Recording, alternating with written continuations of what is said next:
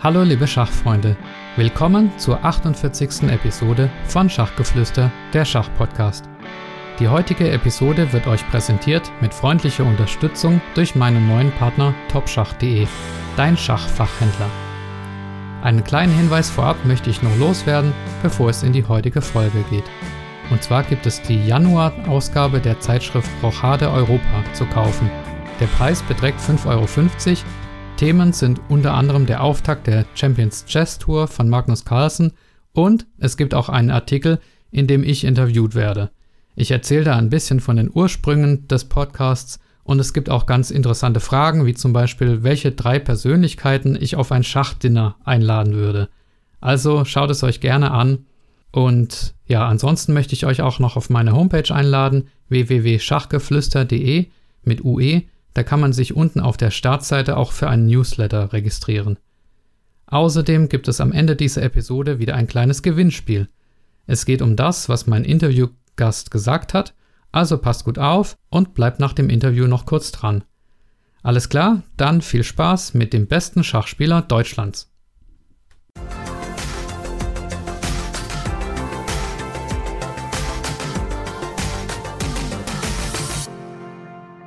Heute haben wir den 27.12.2020 und ich habe einen ganz besonderen Interviewgast, nämlich den besten deutschen Schachspieler. Er ist 23 Jahre jung und mit einer Elo-Zahl von derzeit 2670 auf dem besten Wege in die Weltklasse vorzustoßen.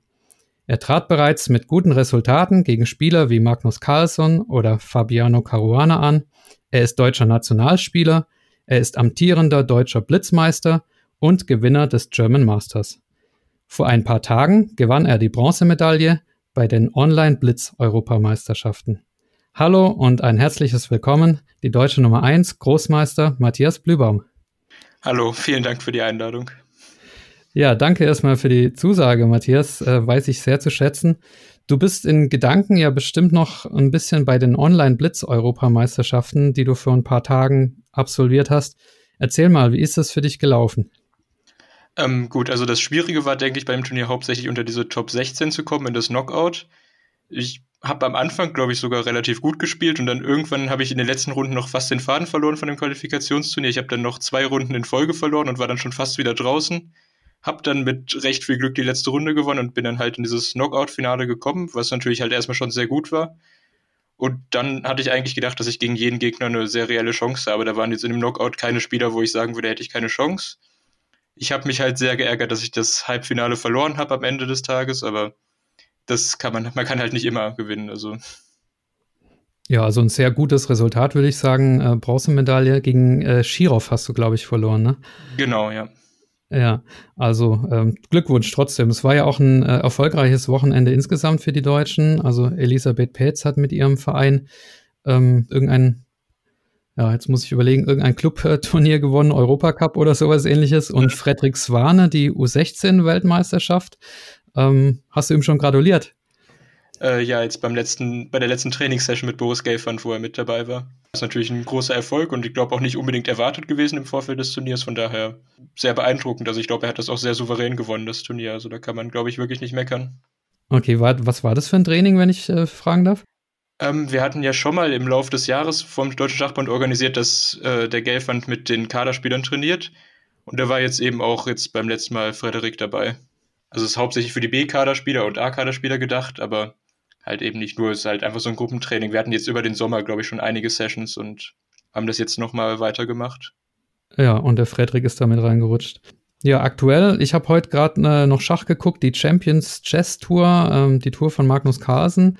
Und ähm, ja, gibt's live auf, auf Englisch und auch auf Deutsch. Guckst du dir sowas auch an, so Online-Events, also als Zuschauer, oder ist das äh, für dich nicht so produktiv, wie wenn du jetzt selber spielst? Ich gucke mir das im Moment schon durchaus an. Ich meine, es gibt halt im Moment auch einfach nicht so viele andere Schachturniere, wo man zugucken kann. Das heißt, im Prinzip bleibt es halt einfach dabei, das anzugucken. Und im Zweifelsfall gucke ich halt gerne mal den englischen Stream irgendwann rein, wenn ich sonst nichts zu tun habe. Die ziehen das ja auch richtig gut auf, ne? Also ich finde das echt professionell. Mhm. Also dann lass uns doch mal in deine Biografie reingehen und von vorne anfangen.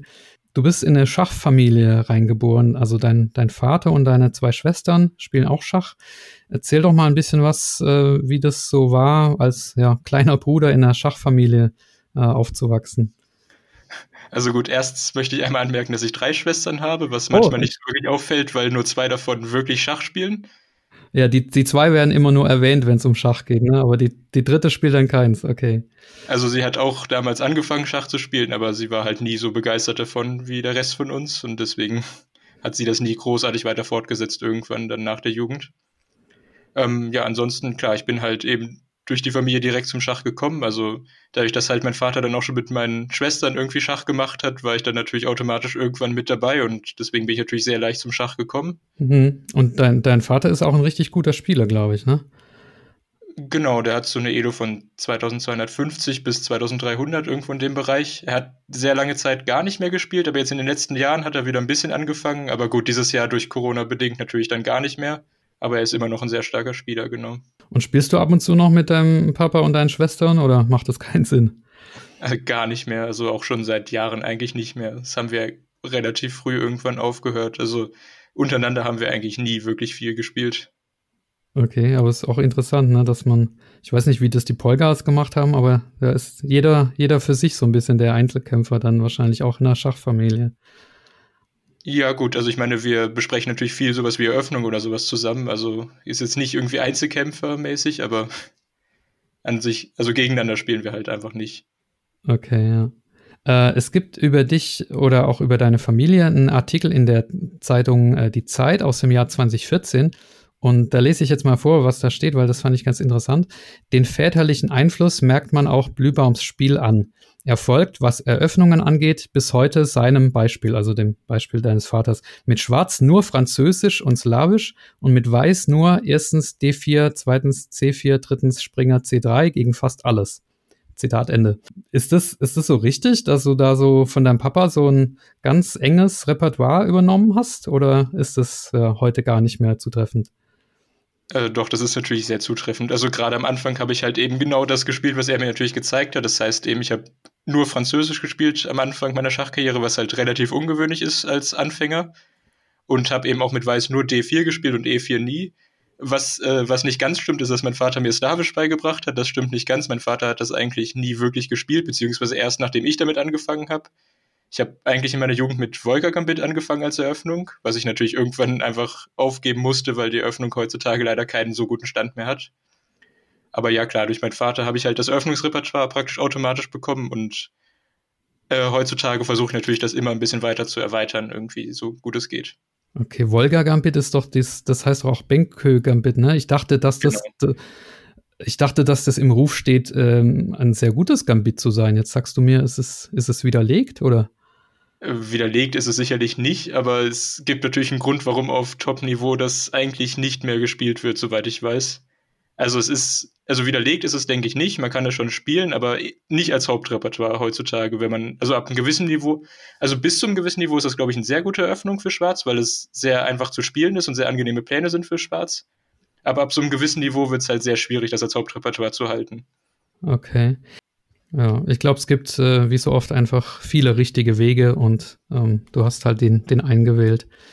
Ja, lass uns mal deinen spielerischen Werdegang so ein bisschen betrachten. Angefangen, oder nicht angefangen, aber du, du warst ja gemeinsam mit Alexander Dodchenko zum Beispiel, den ich vor kurzem interviewt habe, und ja, weiteren Spielern Mitglied dieser ähm, Prinzengruppe, dieser Nachwuchsfördergruppe.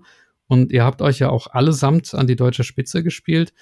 Ähm, ich habe neulich äh, wurde ich von der Zeitschrift Rochade interviewt und da wurde ich gefragt, was denn meiner Meinung nach passieren muss, damit Deutschland wieder mehr Spitzenspieler bekommt. Und da habe ich gesagt, dass meines Erachtens wieder eine Prinzengruppe gebildet werden müsste. Wie siehst du das? Hat dir das was gebracht damals oder wärt ihr auch ohne diese Förderung alle so gut geworden? Also ich denke, damals war die Prinzengruppe eine sehr gute Möglichkeit für uns, sich zu entwickeln. Also ich kann natürlich jetzt nicht im Nachhinein sagen, dass ich mich ohne die Prinzengruppe nicht entwickelt hätte. Das kann man halt hinterher einfach nicht mehr sagen. Aber auf jeden Fall ist es natürlich nicht schlecht, eine gewisse Förderung zu bekommen durch die Prinzengruppe. Also ich denke, ich, ich habe da nur sehr Positives zu berichten über die Gruppe. Also ich war halt, hatte halt sehr viel Glück, dass es bei mir genau gepasst hat, alles damals. Ja, in deiner Jugend äh, hast du natürlich auch tolle Resultate erzielt, äh, Jugendweltmeisterschaften und so weiter, aber das ähm, würde ich aus Zeitgründen gern überspringen, weil wir noch viel zu besprechen haben. Das nächste große Ereignis, das ich ansprechen müsste, möchte, ist die Schacholympiade 2016. Ähm, da lief es für dich richtig gut mit siebeneinhalb äh, von zehn Punkten.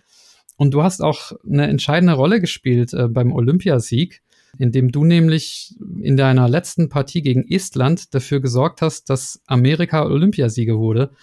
Ist dir das bewusst oder also beziehungsweise war dir das in dem Moment bewusst, als du die äh, Partie geschrieben hast, äh, gespielt hast? Also währenddessen war mir das ehrlich gesagt überhaupt nicht bewusst. Also da habe ich jetzt auch überhaupt keine Ahnung vor, vor der Runde gehabt, dass das vielleicht entscheidend sein könnte für den, äh, für den Titel. Ich habe während, glaube irgendwann im Lauf, also gegen Ende der Runde habe ich gemerkt, dass teilweise ein paar Leute aus den USA irgendwann zugeguckt haben, was mich halt irritiert hat, weil wir so weit hinten waren. Aber ich habe das jetzt nicht als ich habe das jetzt trotzdem nicht wirklich wahrgenommen, als dass ich da irgendwie unter Druck stehe. Ich meine, ich wollte halt einfach die Partie selber gewinnen, deswegen war das eigentlich mein einziger Wunsch und ich hatte überhaupt keine Ahnung, dass ich damit die, äh, die Goldmedaille entscheide. Ja, also ich muss es vielleicht nochmal erklären, ähm, wenn du jetzt nur Remis gespielt, also nur in Anführungszeichen Remis gespielt hättest, dann wäre die Ukraine Olympiasieger geworden und durch dein Gold, äh, äh durch deinen Sieg äh, haben letztlich die Amerikaner äh, Gold bekommen aufgrund dieser, dieser Feinwertung. Also es hat ja manchmal so ein bisschen was von Schmetterlingseffekt irgendwie bei diesen Feinwertungen im Schach. Ähm, gut, 2017 und 2018 ähm, hast du im ja, A-Feld, glaube ich, kann man sagen, oder im Elitefeld bei den äh, Grenke Chess Classics mitgemacht, unter anderem gegen Carson, Caruana, Anand. Ja, wie, was war das für ein, für ein Erlebnis und wie waren deine Ergebnisse und auch deine Gefühle, gegen, gegen solche Kaliber zu spielen? Also gut, das war im Jahr 2017 noch relativ schwierig für mich, weil ich halt vorher eigentlich noch nie gegen Topspieler gespielt habe und dann musste ich gleich in der allerersten Runde gegen Magnus Carlsen spielen. Ähm, ich war natürlich damals sehr glücklich, als ich 2016 das Open gewonnen habe. Ich wusste damals auch noch überhaupt nicht, dass ich mich für so ein Feld dann qualifiziere. Das habe ich dann eher sehr spät und kurzfristig erfahren, dass ich auf einmal da tatsächlich mitspielen kann, wovon ich damals auch sehr überrascht war. Ähm, ja gut, ich muss dann gleich die erste Partie gegen Magnus Carlsen spielen, was nicht unbedingt, die Partie lief nicht unbedingt gut für mich, weil ich nicht wirklich gut in die Partie reingekommen bin. Ich hatte da sehr viel Respekt vor meinem Gegner, muss ich leider sagen. Aber im Endeffekt habe ich ja sogar noch ein Remis geschafft, wie auch immer ich das geschafft habe in der Partie. Aber es ist, ist natürlich einfach eine sehr gute Möglichkeit, irgendwie schachlich weiterzukommen, wenn man halt wirklich mal gegen die besten Spieler in der Welt spielt. Und ich denke, 2018 lief es auch schon deutlich besser als 2017 noch, weil 2017 war es für mich halt echt sehr, sehr schwierig, überhaupt in so ein Feld reinzukommen und zu wissen, wie es, oder zu lernen, wie es ist, damit zu spielen und ja, klar. Also da muss man erst reinkommen. Du hast auch gegen Vichy Anand gewonnen, habe ich gelesen. Also kommt ja nicht alle Tage vor, dass ein Deutscher einen Ex-Weltmeister schlägt. Ähm, wie war das für dich? Äh, ja, das war auch irgendwie relativ überraschend, weil ich eigentlich, also die Eröffnung lief nicht besonders toll. Ich hatte eigentlich nur einen minimalen Vorteil und das Endspiel sah halt aus, als sollte es Remis werden. Dann hat er irgendwie eine kleine Taktik eingestellt und auf einmal hatte ich sehr gute Gewinnchancen. Ich bin dann halt ein bisschen in Panik gekommen, weil meine Zeit runtergegangen ist und ich halt irgendwie natürlich jetzt die Partie nicht verschenken wollte, weil es natürlich schon irgendwie ein wichtiges Ergebnis wäre, gegen so jemanden wie ihn zu gewinnen. Das ist halt dann schon irgendwas Besonderes. Und ich bin halt sehr froh, dass ich das damals dann irgendwie geschafft habe und doch noch am Ende alles relativ überzeugend gemacht habe. Aber klar, man kriegt natürlich halt auch selten die Chance, überhaupt gegen so jemanden zu gewinnen. Und es ist natürlich sehr schön, dass es überhaupt irgendwann mal gelingt. Dieses Jahr 2020, ähm, ja, so, so schwer es äh, war in Sachen Corona und ausgefallene Turniere und so, aber ich glaube, sportlich war es trotzdem ein sehr gutes Jahr für dich. Deutscher Blitzmeister, German Masters Sieger, jetzt erfolgreich bei der Online-Blitz-EM. Dein bestes Jahr bisher? Ich denke, das könnte man so sagen, ja. Also ich glaube, in diesem Jahr lief alles relativ gut. Also vielleicht war 2016 auch ein sehr gutes Jahr damals für mich, weil ich da halt das Kränke Open gewonnen habe und bei der Olympiade sehr stark gespielt habe zum Beispiel. Aber in diesem Jahr kann ich mich wirklich nicht beklagen. Also in den Turnieren, die ich gespielt habe, lief es eigentlich fast immer sehr gut für mich. Ja, kommen da manchmal Überlegungen auf, Mensch, ähm, hätte ich vielleicht doch voll auf die Karte Schach setzen sollen und Schachprofi werden? Also du, du studierst ja. Ähm, ja, also ich gerade jetzt in der Corona-Zeit bin ich sehr froh, dass ich das Studium nebenbei habe, weil gerade auch jetzt wieder die Monate, ich meine, es gibt jetzt halt praktisch wieder fast keine Turniere. Und deswegen ist es halt sehr gut, dass ich halt tatsächlich irgendwas anderes machen kann und nicht im Prinzip jetzt einfach nur praktisch nichts spielen kann, weil es keine Turniere gibt. Deswegen bin ich wirklich sehr froh, dass ich das Studium im Moment habe. Ich kann natürlich nicht wirklich beurteilen, ob ich vielleicht irgendwie weitergekommen wäre oder schon weiter wäre, wenn ich das nicht angefangen hätte, aber ich bin eigentlich sehr zufrieden damit, dass ich, mit der Entscheidung. Und so typische Sachen, die andere Schachprofis jetzt machen, wie einen Twitch-Kanal eröffnen oder kommentieren oder so, das äh, wird man von dir dann wahrscheinlich nicht sehen, ne, weil du dein, dein Studium noch betreibst gerade. Oder hast du da Ambitionen? Ja, aktuell habe ich noch keine besonderen Ambitionen damit anzufangen. Ich habe natürlich auch gesehen, dass sehr, sehr viele damit inzwischen angefangen haben. Aber ich glaube, ich habe im Moment noch genug Beschäftigung durch das Studium nebenbei, dass ich damit jetzt wahrscheinlich aktuell nicht anfangen werde. Ein, zwei Nachfragen zum Studium. Also du studierst äh, Mathe in Bielefeld. Wann, wann bist du fertig und was willst du danach machen? Gut, mit dem Fertigwerden ist natürlich immer schwierig, eine offizielle Ansage zu geben, aber ich würde sagen, dass ich aller spätestens äh, im Jahr 2022 fertig werde mit dem Master. Ähm, ansonsten, was ich damit wirklich machen möchte, weiß ich ehrlich gesagt immer noch nicht. Also aktuell besteht auch immer noch die Chance, dass ich nach dem Abschluss des Masters, also den möchte ich auf jeden Fall abschließen, dass ich dann halt sage, ich möchte jetzt nochmal ausprobieren, wie es ist, vielleicht für ein oder zwei Jahre wirklich voll Schachprofi zu sein. Aber das muss ich dann halt sehen, wenn es soweit ist. Ja, dann drücke ich dir die Daumen, dass das äh, schnell klappt mit deinem Studium und dass du es dann vielleicht tatsächlich nochmal ausprobierst.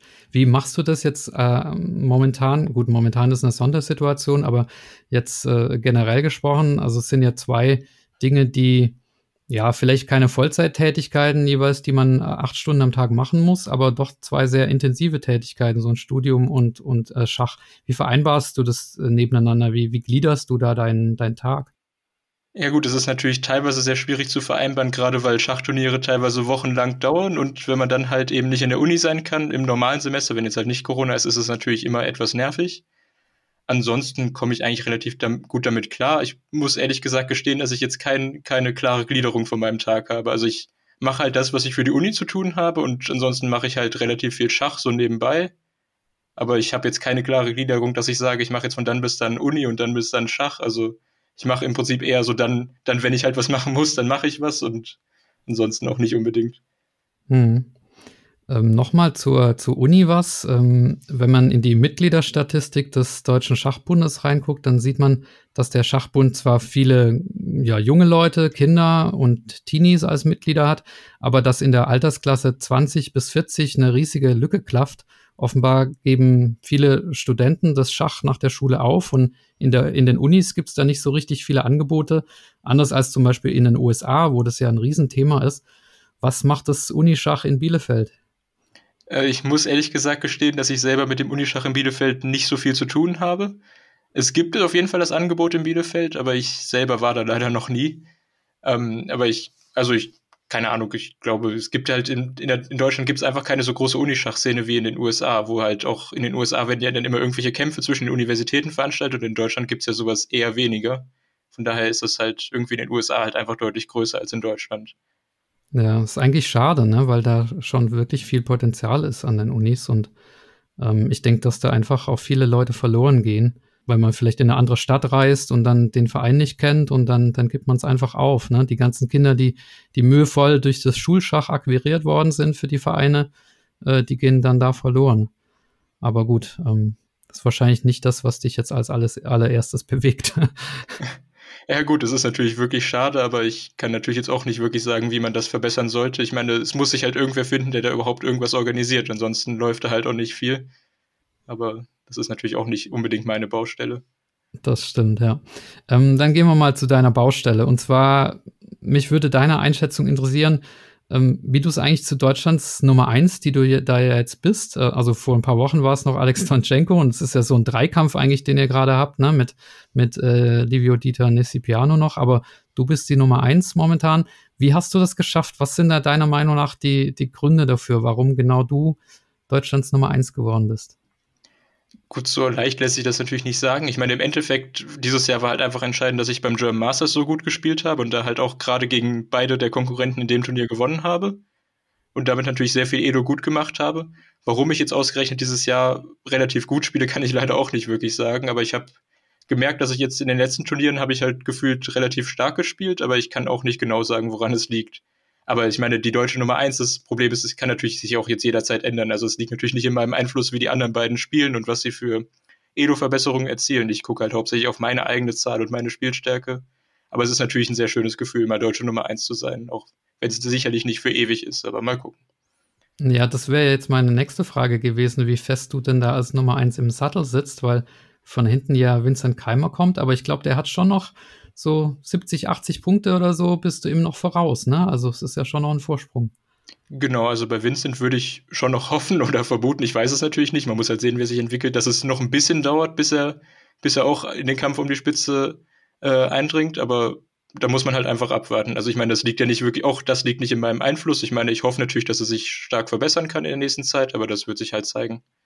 Ja, trainiert ihr manchmal auch zusammen? Äh, zusammen trainieren eigentlich gar nicht. Also da findet eigentlich keine Zusammenarbeit statt. Okay. Er hat ja auch den Peter Leko als Trainer. Hast, hast du eigentlich einen festen Trainer oder sind es so wechselnde Trainingssessions, so wie mit Boris Gelfand jetzt, was du vorher gesagt hast? Also ich habe jetzt seit ein paar Jahren keinen festen Trainer mehr. Ähm, ja, genau, halt hin und wieder, wenn der Deutsche Schachbund sowas wie Trainings mit Boris Gelfand organisiert, ist es natürlich immer äh, sehr schön, aber ansonsten habe ich jetzt keinen festen Trainings, äh, keinen festen Trainer. Also.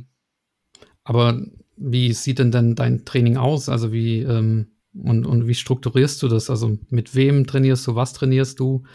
Ähm, erzähl doch mal ein bisschen über dein Training. Äh, ehrlich gesagt trainiere ich meistens alleine aktuell. Und ich habe jetzt auch keine besonders feste Struktur beim Training. Also ich, also ich meine, gut, aktuell spiele ich halt sehr viel online, weil es ja nicht anders geht. Ansonsten will ich natürlich auch irgendwie normale Spielpraxis holen. Im Moment geht das halt nur online leider. Oder mehr oder weniger nur online zumindest.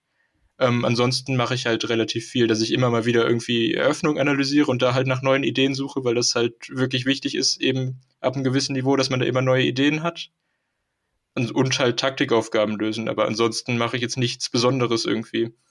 Okay, zum Taktikaufgaben lösen, hast du da irgendwie eine spezielle Quelle? Also ich mache jetzt zum Beispiel auf chess.com diesen Taktiktrainer, aber das, äh, ich vermute, du hast da irgendwelche anderen Quellen. Was nutzt du da? Tatsächlich ist das auch die primäre Quelle, die ich aktuell benutze. Echt? Also bei chess.com gibt es halt sehr viele Aufgaben, die teilweise auch relativ schwierig werden, wenn man halt seine Zahl hochspielt. Aber ja, ja, also ich meine, meistens macht man, wenn man Taktikaufgaben möchte, möchte man jetzt auch keine extrem, also es ist gar nicht so wichtig, glaube ich, dass die extrem kompliziert sind oder so, sondern einfach, dass man irgendwie die ganzen Muster immer halt weiter, weiter wiedererkennt und eben wieder findet. Also ich habe da jetzt auch keine besonderen anderen Quellen für Taktikaufgaben. Okay. Ja, dann kann ich immerhin sagen, ich, ich mache das gleiche Training wie Matthias Blübaum. Das ist auch nicht schlimm. ähm, schön. Hat man auf deinem Niveau eigentlich auch schon Sekundanten, die irgendwie so Vorbereitungstätigkeiten für wichtige Turniere machen? Also jetzt vielleicht nicht für ein Online-Turnier, aber für sowas wie, wie German Masters. Gibt es da jemand, der dir zuarbeitet oder? Äh, bei mir jetzt nicht. Also man kann das natürlich auf meinem Niveau schon haben. Das ist, glaube ich, halt einfach davon abhängig, ob man das möchte oder nicht. Also ich arbeite eigentlich generell immer noch sehr gerne selber an meinen Eröffnungen und das denke, das hilft mir auch für die Partien, wenn ich selber dran gearbeitet habe, dass ich dann halt auch selber die Ideen davon besser kenne, die ich da halt von den Varianten, die ich analysiert habe. Aber das muss natürlich jeder für sich selber wissen, ob das halt nötig ist oder nicht. Ähm, bei den Olympiaden zum Beispiel oder, oder Mannschaftseuropameisterschaften gibt es halt häufig Sekundanten praktisch vom Deutschen Schachbund organisiert, aber ansonsten habe ich eigentlich nie Sekundanten. Okay, und du selber hast es auch noch nie gemacht, denke ich mal, oder? Nee, ich selber habe das auch noch nie gemacht. Okay, ja. Wäre doch mal was, oder? Gut, muss man halt gucken. Also es muss natürlich dann auch irgendein Spieler auf einen zukommen, der das halt möchte. Also. Ja, okay, ja. War nur so eine Idee. Ähm, machst, du, machst du außer Schach eigentlich sonst noch irgendwie äh, Sport? Also physischen Sport, sag ich mal? Ich versuche natürlich schon, mich immer mal wieder zu bewegen, aber es ist jetzt nicht so, dass ich irgendwie ein besonders festes anderes Hobby habe, was ich jetzt regelmäßig, also wo ich jetzt regelmäßig aktiv irgendeine Sportbeschäftigung nachgehe. Okay. Ähm, Nochmal zu, zu den Eröffnungen oder zu den Tools vielmehr. Ähm, ich höre ja manchmal diesen Kanal von Chessbase India. Ich weiß nicht, ob du den äh, auch kennst mit Salah hm. Shah. Klar, den kenne ich. Ähm, ja, ähm, der ist echt gut. Der, der sagt äh, immer, dass alle Spitzenspieler, muss er wahrscheinlich sagen, ne, weil er ja bei Chessbase arbeitet, aber ich glaube es ihm auch, dass alle Spitzenspieler immer mit, äh, mit äh, Chessbase arbeiten und damit ihre Eröffnungen und Partien analysieren. Ist das bei dir auch so? Hast du dir dieses neue Chessbase 16 ist es, glaube ich, hast du dir das zugelegt? Also ich arbeite auf jeden Fall auch schon, seit ich denken kann, mit Chessbase. Ähm, ich habe die aktuelle Version von Chessbase 16 habe ich, glaube ich, nicht.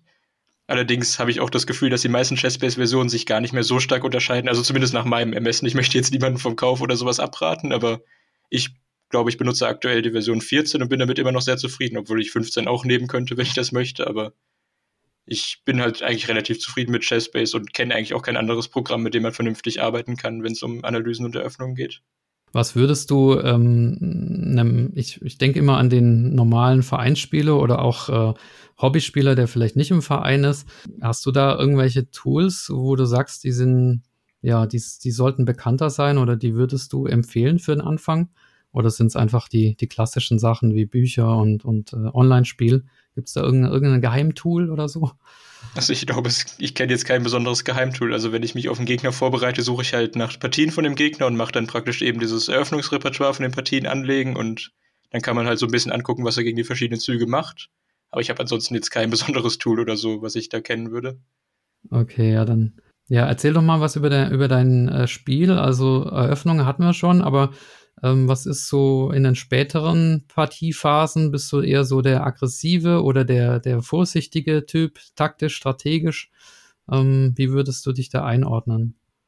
Ich finde es ehrlich gesagt relativ schwierig, mich da selber einzuordnen. Also ich würde mich sicherlich nicht als den besonders aggressiven Spieler heraussortieren. Also ich bin jetzt nicht jemand, der alle Karten auf Angriff setzt oder sonst irgendwas. Ich versuche eigentlich immer irgendwie objektiv das Beste zu machen, zumindest soweit ich das halt verstehe. Ähm, ich würde, also grundsätzlich würde ich mich wahrscheinlich eher als positionell und solide bezeichnen, aber ich habe auch relativ viele Partien, wo es halt, wo ich halt, äh, oder wo es durch Taktik entschieden wird. Also kann da jetzt irgendwie keinen besonders klaren Spielertypen festmachen bei mir.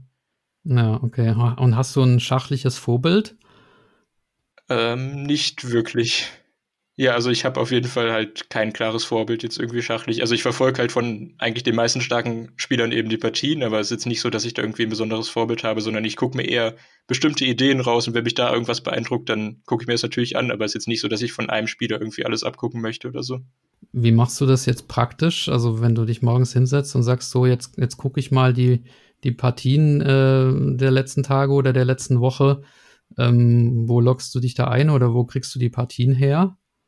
Ähm, meistens verfolge ich die Partien im Moment bei Chess24, weil ich da das Design ganz gut finde zum Partien verfolgen. Wenn ich da allerdings Ideen finde oder irgendwas, was mich besonders beeindruckt, dann kann es halt sein, dass ich die Partie im Prinzip dann im Endeffekt doch bei Chessbase nachgucke, weil man damit, finde ich, besser analysieren kann. Und ansonsten, ja, ich, also ansonsten, ich klicke halt normalerweise die Partien so ein bisschen durch und wenn mich da halt irgendwo, wenn mir da irgendwas Besonderes auffällt, dann gucke ich mir das vielleicht halt spezieller an. Okay, weil da, es gibt ja auch diesen, äh, dieses The Week in Chess, was viele nutzen, aber ähm, das nutzt du nicht. Das nutze ich bisher gar nicht. Du kannst ja mal gucken, vielleicht gefällt es dir ja. okay. Ja. Ähm, hast du denn für die, für deine schachliche Zukunft irgendwelche klaren Ziele definiert oder Ambitionen, also die, die messbar sind? Ähm, was schwebt dir da vor? Ja gut, also aktuell möchte ich halt eben definitiv versuchen, irgendwie Richtung 2.7 weiterzukommen. Also ich bin ja in den letzten Monaten immer weiter, also jetzt bis halt 2.670 gekommen und hatte auch das Gefühl, ich kann durchaus noch ein Stück weiterkommen. Und das ist halt einfach mein nächstes Ziel, Richtung 2.7 zu kommen.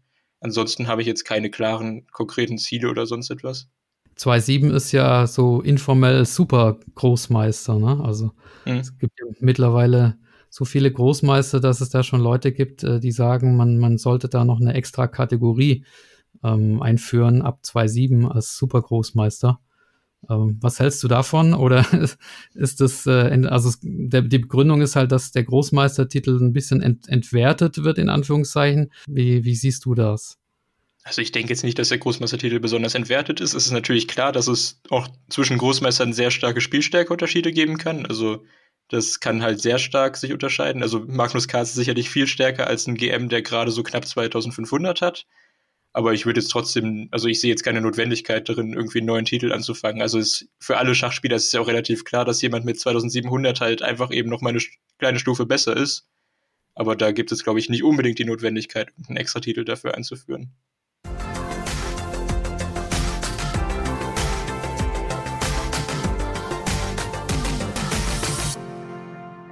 Ähm, wie sieht es denn in der Weltrangliste aus? Auf welchem Platz äh, bist du gerade und äh, was meinst du ist noch drin? Also aktuell bin ich, glaube ich, so ungefähr auf Platz 70. Ich bin mir nicht ganz sicher, aber ungefähr Platz 70 müsste es sein.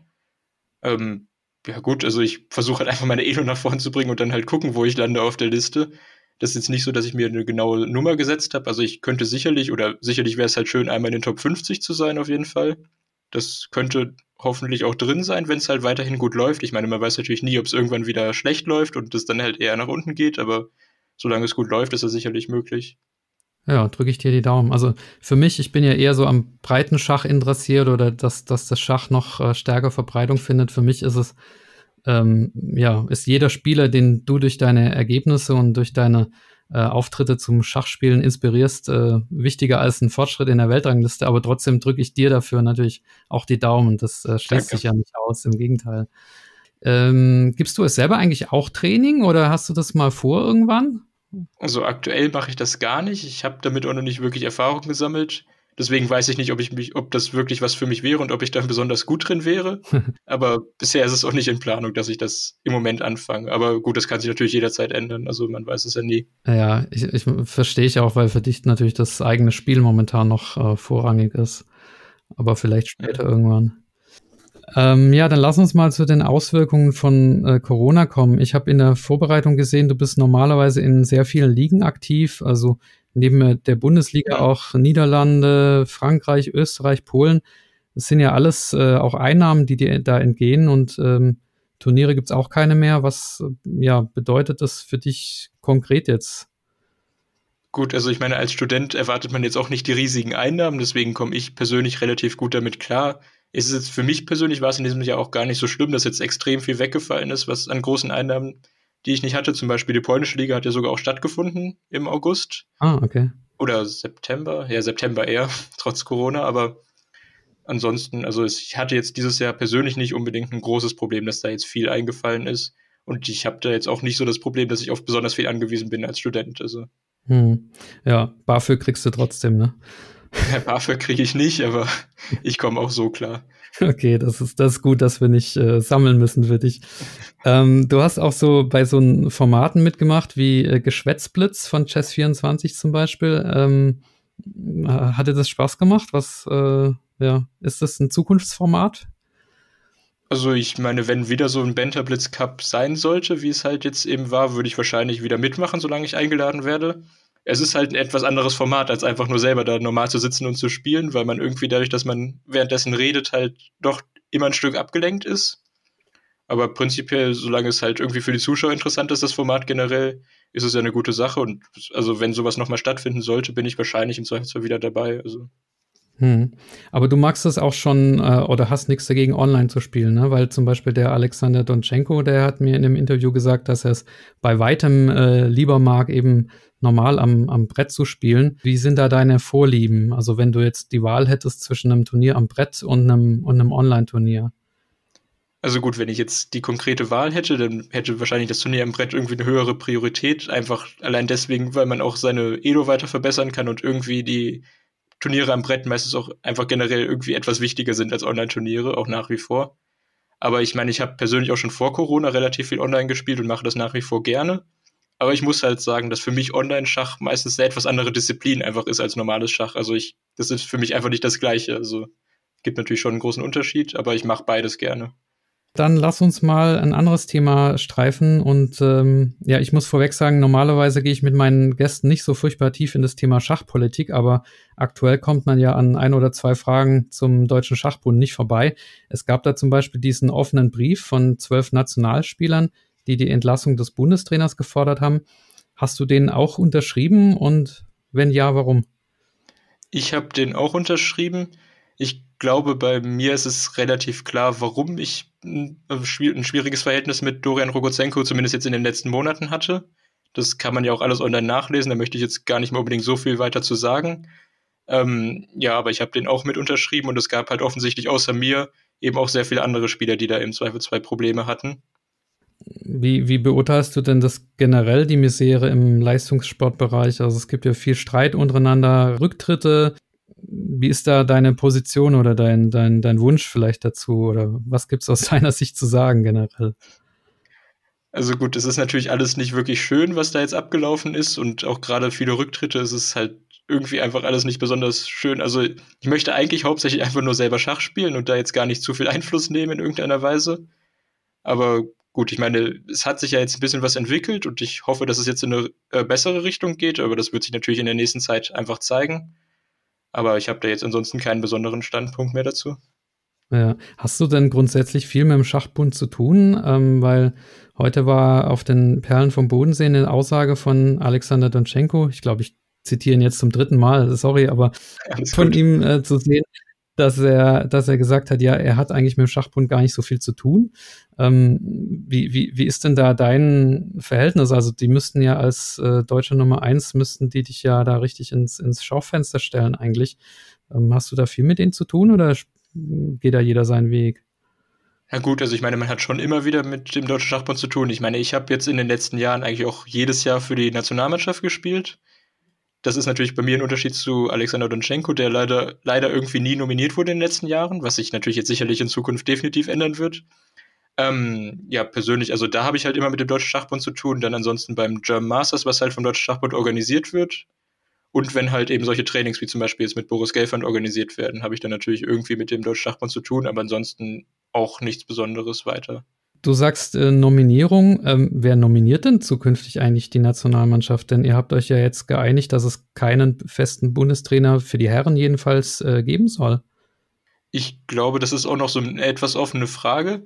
Also die meisten von den, also die meisten bei uns Männern haben sich einfach gewünscht, dass wir im Endeffekt relativ klare Richtlinien haben, dass im Zweifelsfall auch viele Plätze einfach nach Edo mehr oder weniger vergeben werden und da halt jetzt nichts besonders entschieden werden muss. Aber das Problem ist, wir haben natürlich im Moment sowieso eine Übergangsphase mit Corona und es ist gar nicht klar, wann das nächste Mal die Nationalmannschaft aufgestellt werden muss. Das, aber das ist natürlich auch eine Frage, die halt geklärt werden muss, wer dafür im Zweifelsfall zuständig ist für die Nominierung. Hm. Ihr habt auch mehr Mitbestimmung ähm, der Sportler vereinbart, war zumindest zu lesen. Was, was bedeutet das genau? Wo wollt ihr mitbestimmen? Ähm, also gut, das wurde zumindest irgendwie erstmal so locker vereinbart. Ich weiß auch nicht genau konkret, wo die Mitbestimmungen liegen werden. Also eine Mitbestimmung oder eine Hoffnung eben, das mitzubestimmen, war eben bei der Nominierung, dass es halt einfach klare Richtlinien gibt. Weil wir hatten in den letzten Jahren für die Nationalmannschaft jetzt keine klare Richtlinie, dass irgendwie gesagt wird, zumindest die ersten drei würden nach Edo oder sowas reinkommen, sondern meistens wurde halt im Prinzip irgendwie nominiert. Das hat sich zwar meistens auch mit den, äh, mit den Leistungen und Edo-Zahlen gedeckt, aber halt eben auch nicht immer. Von daher, das ist natürlich so eine Sache, wo wir halt auch gerne mitbestimmen würden, weil das ist für die meisten halt einfach übersichtlicher wenn man halt selber weiß, weil man jetzt gut spielt, dann kommt man eben in die Nationalmannschaft rein. Dann ist es natürlich irgendwie noch ein gewisser Ansporn vielleicht für viele Leute. Okay, ja. Sportlich sieht es ja auch gerade super aus, ne? wenn, man, wenn man das anguckt. Also mit dir und äh, Alex Donchenko, äh, Nisipiano, Vincent Keimer sind da echt vier gute Spieler beisammen. Es gab auch das Gerücht, dass äh, Arkadi Neidic wieder zurückwechselt von Aserbaidschan äh, nach Deutschland und dann auch äh, möglicherweise für die deutsche Mannschaft äh, zur Verfügung steht. Selbst wenn seine Elo, glaube ich, ähm, jetzt zuletzt ein bisschen äh, runtergefallen ist. Weißt du da was Neues? Ich habe da ehrlich gesagt gar keine Informationen, ob er für den deutschen Schachbund spielen wird oder nicht. Ich weiß darüber wirklich gar nichts. Okay, hätte es sein können. Ähm, ja gut, dann der, der, der zweite Punkt. Also es gab neulich so eine m, hm, Sendung in der Sportschau äh, zum Schach und da wurde auch der äh, DSB-Präsident Ulrich Krause gezeigt in einem Interview. Und der hat als äh, die beiden Punkte oder als die beiden Baustellen in der, ähm, im Schachbund zum einen eben den Leistungssportbereich bezeichnet, das haben wir ja gerade besprochen, und zum anderen die Öffentlichkeitsarbeit. Da gibt's äh, unter anderem den Vorwurf, dass der Schachbund seine Elitespieler nicht äh, genug ja, ins Schaufenster stellt, sage ich mal. Und als ich versucht habe, Kontakt zu dir aufzunehmen oder Infos über dich zu finden oder auch zu anderen Spitzenspielern, ist mir das auch echt schwer gefallen. Ähm, ich stelle mir mal vor, irgendwie ein, ein, ein, Journalist, der jetzt vielleicht nicht irgendwie die E-Mail-Adresse von äh, ein paar anderen äh, Spielern hat, ähm, die dich interviewen wollen oder, oder den äh, Livio Dieter Nisipiano interviewen wollen. Ähm, da tut man sich echt schwer. Also wen, wen, wen siehst du da in der Verantwortung? Mehr, mehr den Schachbund oder mehr die, äh, die Spieler selbst? Oder ich, ich, ich glaube, da äh, gäbe es mehr Möglichkeiten, ähm, die, die Spitzenspieler mehr ähm, Medienpräsenz ähm, zu bekommen. Wie siehst du das? Also prinzipiell weiß ich natürlich nicht, ob das die Aufgabe des Deutschen Schachbundes ist oder nicht. Also ich kenne es halt nicht anders, als dass da eigentlich im Prinzip relativ wenig läuft. Ähm, persönlich bin ich jetzt halt einfach kein Mensch, der sich da besonders gerne mit Eigeninitiative in die Öffentlichkeit stellt. Deswegen findet man wahrscheinlich über mich da auch nicht so viel.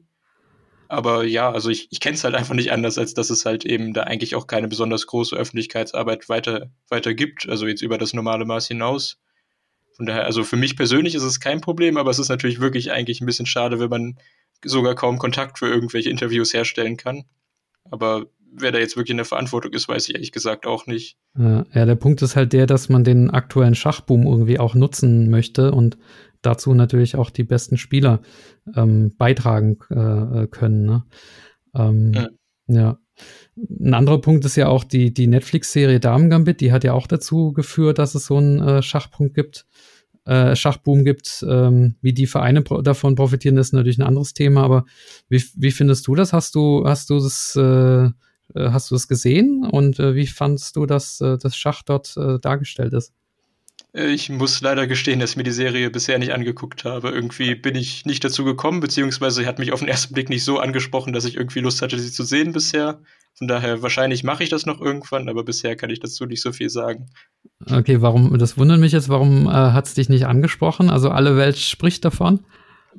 Keine Ahnung, ich habe mir den Trailer angeguckt und irgendwie normalerweise entweder gefällt mir das halt sofort oder nicht und in dem Fall hat es mir jetzt halt nicht besonders gefallen. Also Schach ist jetzt für mich auch kein Positivargument, die Serie zu gucken, sondern vielleicht eher ein minimal Negativargument. Wieso das denn? Also wenn ich irgendwas gucke, dann möchte ich da eigentlich nicht noch mehr über Schach sehen als ohnehin schon. Ach so, okay. Ja, und auch, dass äh, eine deutsche Schachspielerin das Handdouble war, ähm, hatte ich da auch nicht äh, zu einem anderen Standpunkt gebracht. Das habe ich natürlich mitbekommen, aber wie gesagt, ich hatte irgendwie bisher, bin ich einfach nicht dazu gekommen, die Serie anzugucken und vielleicht, wahrscheinlich mache ich das noch irgendwann, aber wie gesagt, bisher halt einfach noch nicht.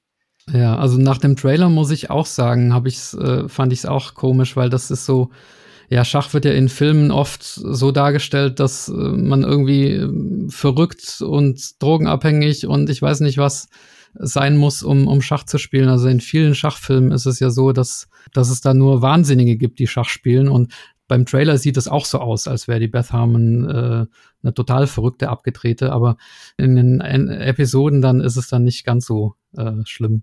Also ja, kann ich dir empfehlen, es anzugucken. Ich werde es wahrscheinlich auch noch irgendwann tun, aber danke für die Empfehlung. okay.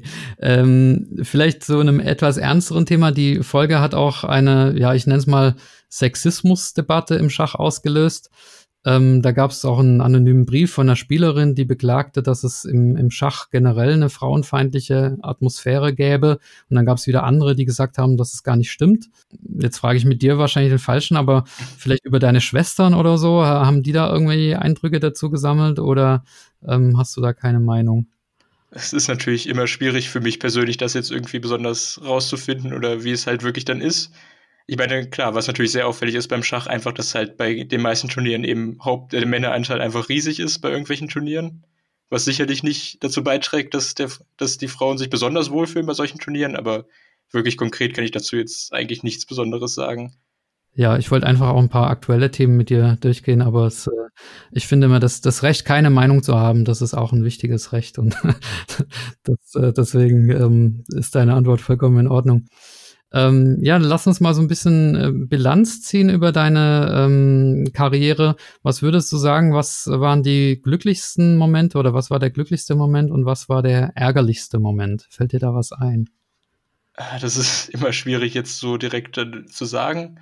Also ich meine, ich war damals sehr glücklich, als ich das Kränke Open gewonnen habe und ich glaube, das war natürlich auch ein sehr wichtiger Schritt irgendwie in meiner Karriere, weil ich dadurch halt dann im Endeffekt die Chance bekommen habe, mal so ein super Turnier mitzuspielen. Also von daher würde ich einfach erstmal das sagen, ohne jetzt besonders weit darüber nachzudenken. Äh, ärgerlich war natürlich vor kurzem, zumindest für mich war es eine der extrem ärgerlichsten und unangenehmsten Erfahrungen, als ich äh, gegen Dieter Nisipiano in der letzten Runde in Bad Wiessee bei dem Turnier, was erst vor so zwei Monaten war, einfach auf Zeit verloren habe. Und das einfach, weil ich einfach die Uhr vergessen habe. Also das war für mich wirklich eine der ärgerlichsten und unangenehmsten Erfahrungen. Was war das für eine Zeitkontrolle? Äh, das war ganz normale Langbedenkzeit, also so 90 Minuten für 40 Züge, 30 Sekunden pro Zug und 30 Minuten für den Rest. Und ich habe halt einfach nicht verstanden oder nicht auf die Uhr geguckt und nicht gemerkt, dass ich meinen 40. Zug noch nicht ausgeführt habe. Und ich war einfach total entspannt, habe mich zurückgelehnt und bis dann irgendwann darauf hingewiesen wurde vom Schiedsrichter, dass meine Zeit gefallen ist. Und nach vielleicht so 20 Sekunden habe ich auch tatsächlich verstanden, dass ich auf Zeit verloren habe. Ich hatte das irgendwie nicht für möglich gehalten, aber. Okay, ja, das ist natürlich ärgerlich. Ist das schon mal passiert vorher? Das ist mir halt noch nie passiert und ich hoffe, dass es mir jetzt auch erstmal eine ganze Weile nicht mehr passieren wird. Ich meine, irgendwann passieren einem solche Dummheiten wahrscheinlich einfach mal, aber keine Ahnung, also vorher ist mir sowas wirklich noch nie passiert. Aber hast du nicht mitgeschrieben? Dann hättest du ja im Partieformular sehen müssen, dass, äh, dass du noch keine 40 Züge hattest. Doch, mitgeschrieben habe ich natürlich. Ich habe aber auch gar nicht drauf geachtet. Also ich habe weder auf die Uhr geguckt, also ich dachte irgendwie intuitiv, glaube ich, dass ich die 40 Züge schon hatte, habe aber auch nicht mehr aufs Partieformular geguckt. Ich hatte mich einfach zurückgelehnt, weil ich halt ein minimal angenehmeres Tormitspiel hatte und noch nach einem Gewinnweg suchen wollte und dabei halt einfach nicht drüber nachgedacht, dass meine Zeit ablaufen könnte. Ja, Matthias, wie sieht's denn mit deinem, mit deinen äh, schachgeschichtlichen Kenntnissen aus? Ich habe da nämlich noch ein kleines Quiz vorbereitet. Kennst du dich mit Schachhistorie aus? Das ist, kann, glaube ich, nur sehr blamabel für mich werden. Ich kenne mich mit Schachgeschichte sehr schlecht aus, muss ich leider gestehen. Von daher kann das nur unangenehm werden. Okay. Wärst du trotzdem bereit? Ich würde es auch auf die vermeintlich leichteren Fragen reduzieren und äh, das ist für die Hörer, glaube ich, auch ganz interessant. Da können die nämlich mitraten. Wir können es gerne versuchen, aber es kann, wie gesagt, sehr peinlich für mich werden. Okay, zur Not schneiden wir das raus. ja, dann lege ich mal los. Von welchem Wort ist das Wort Schach abgeleitet? Ja, da fängt es schon an. Ich habe ehrlich gesagt keine Ahnung.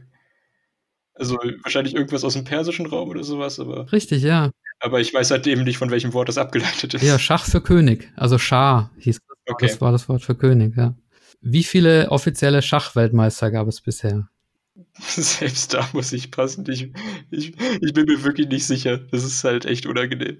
Also ich meine, ich habe wahrscheinlich schon tausendmal gelesen, wie viele Schachweltmeister Magnus ist, aber ich weiß es gerade nicht mehr hundertprozentig. Ja, 16. Okay. Okay, also ich glaube, das skippen wir. ich glaube auch.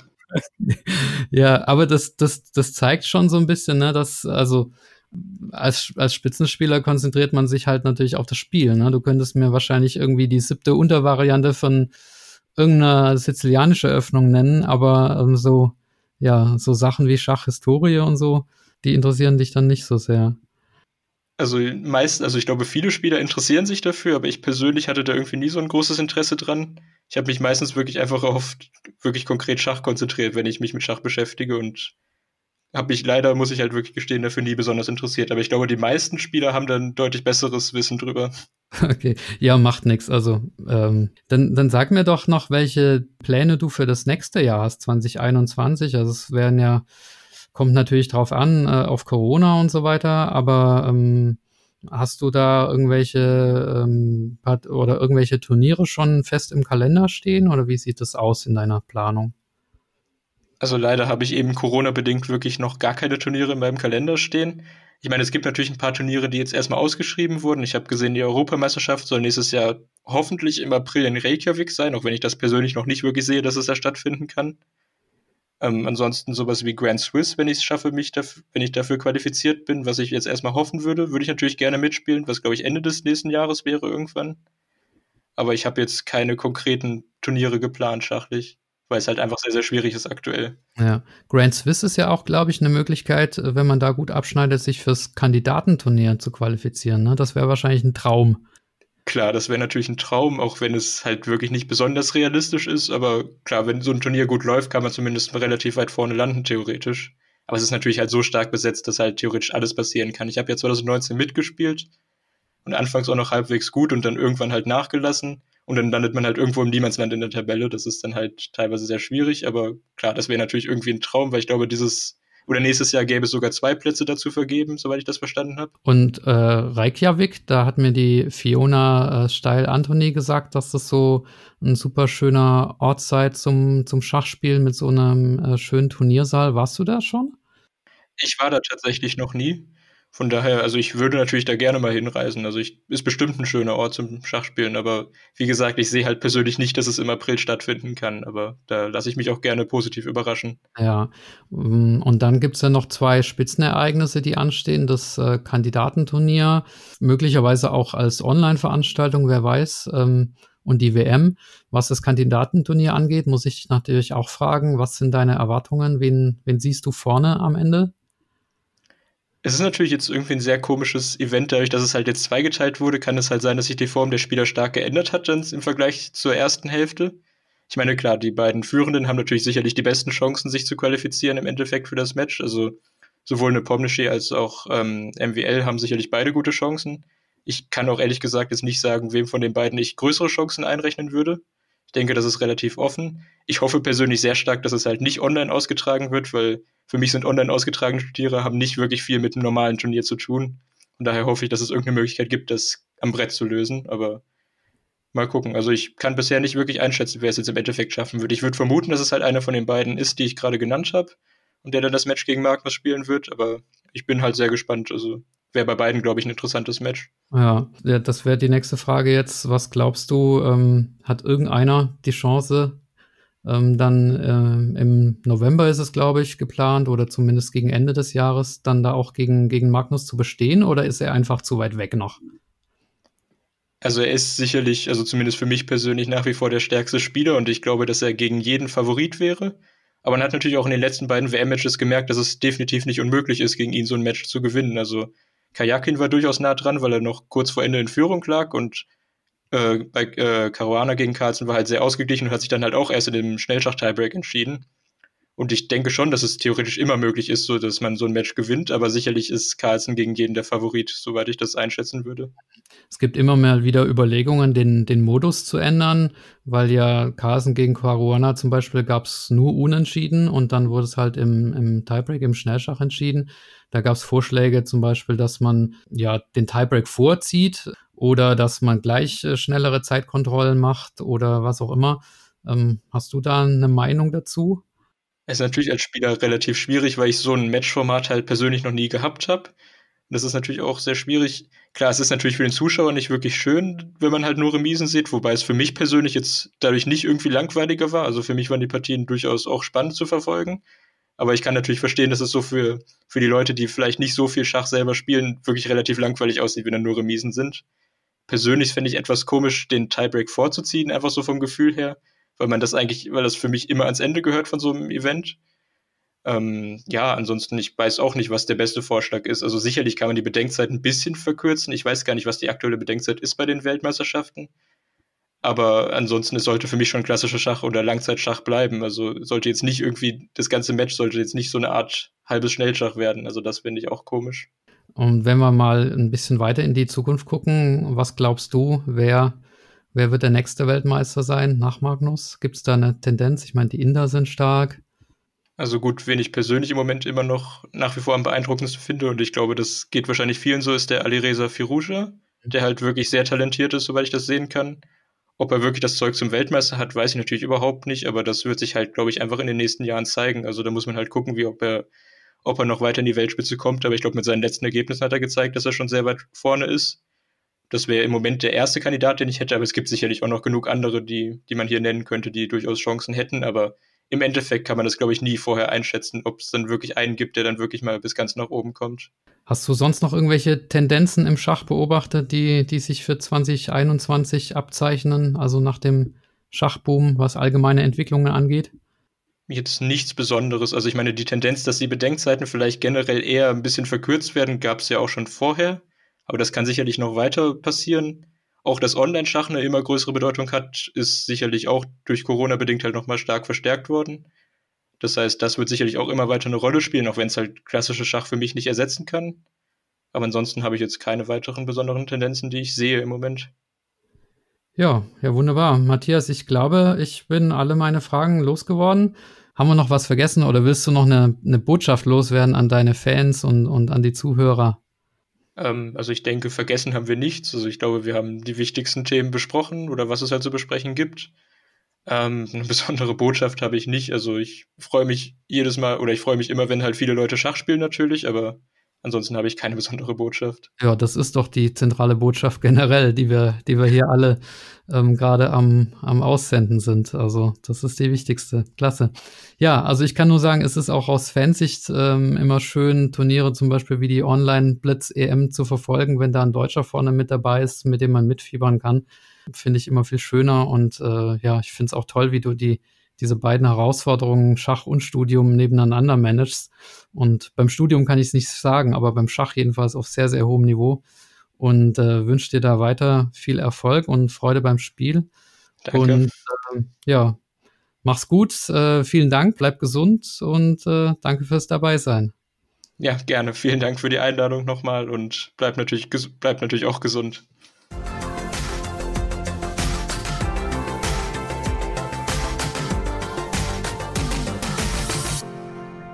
Ja, liebe Schachfreunde, das war Matthias Blübaum. Ich hoffe, das Interview hat euch gefallen. Wenn ja, dann abonniert den Kanal auf YouTube, wenn ihr das noch nicht gemacht habt, oder tretet der Schachgeflüster Facebook-Gruppe bei. So, und jetzt kommt das versprochene Gewinnspiel. Zu gewinnen gibt es ein Set bestehend aus dem Schachroman Porträt des Meisters von Ulrich Geilmann, dem Buch Der Schachtherapeut Band 2 von Manfred Herbold und dem Schachmemo Duett am Brett sowie einem Skatblatt mit Schachmotiven. Die Frage, die ihr richtig beantworten müsst, lautet: Bei welchem Turnier verlor Matthias Blübaum gegen Livio Dieter Niscipiano, weil er die Zeit vergaß? Gesucht ist der Ort, an dem das Turnier stattfand. Wenn ihr die richtige Antwort wisst, dann schreibt sie gerne an schachgeflüster at gmail.com, also Geflüster mit UE. Einsendeschluss ist der 31. Januar 2021. Ja, ich danke euch fürs Mitmachen, fürs Zuhören. Bleibt oder werdet gesund, gut Stellung und bis bald. Euer Michael.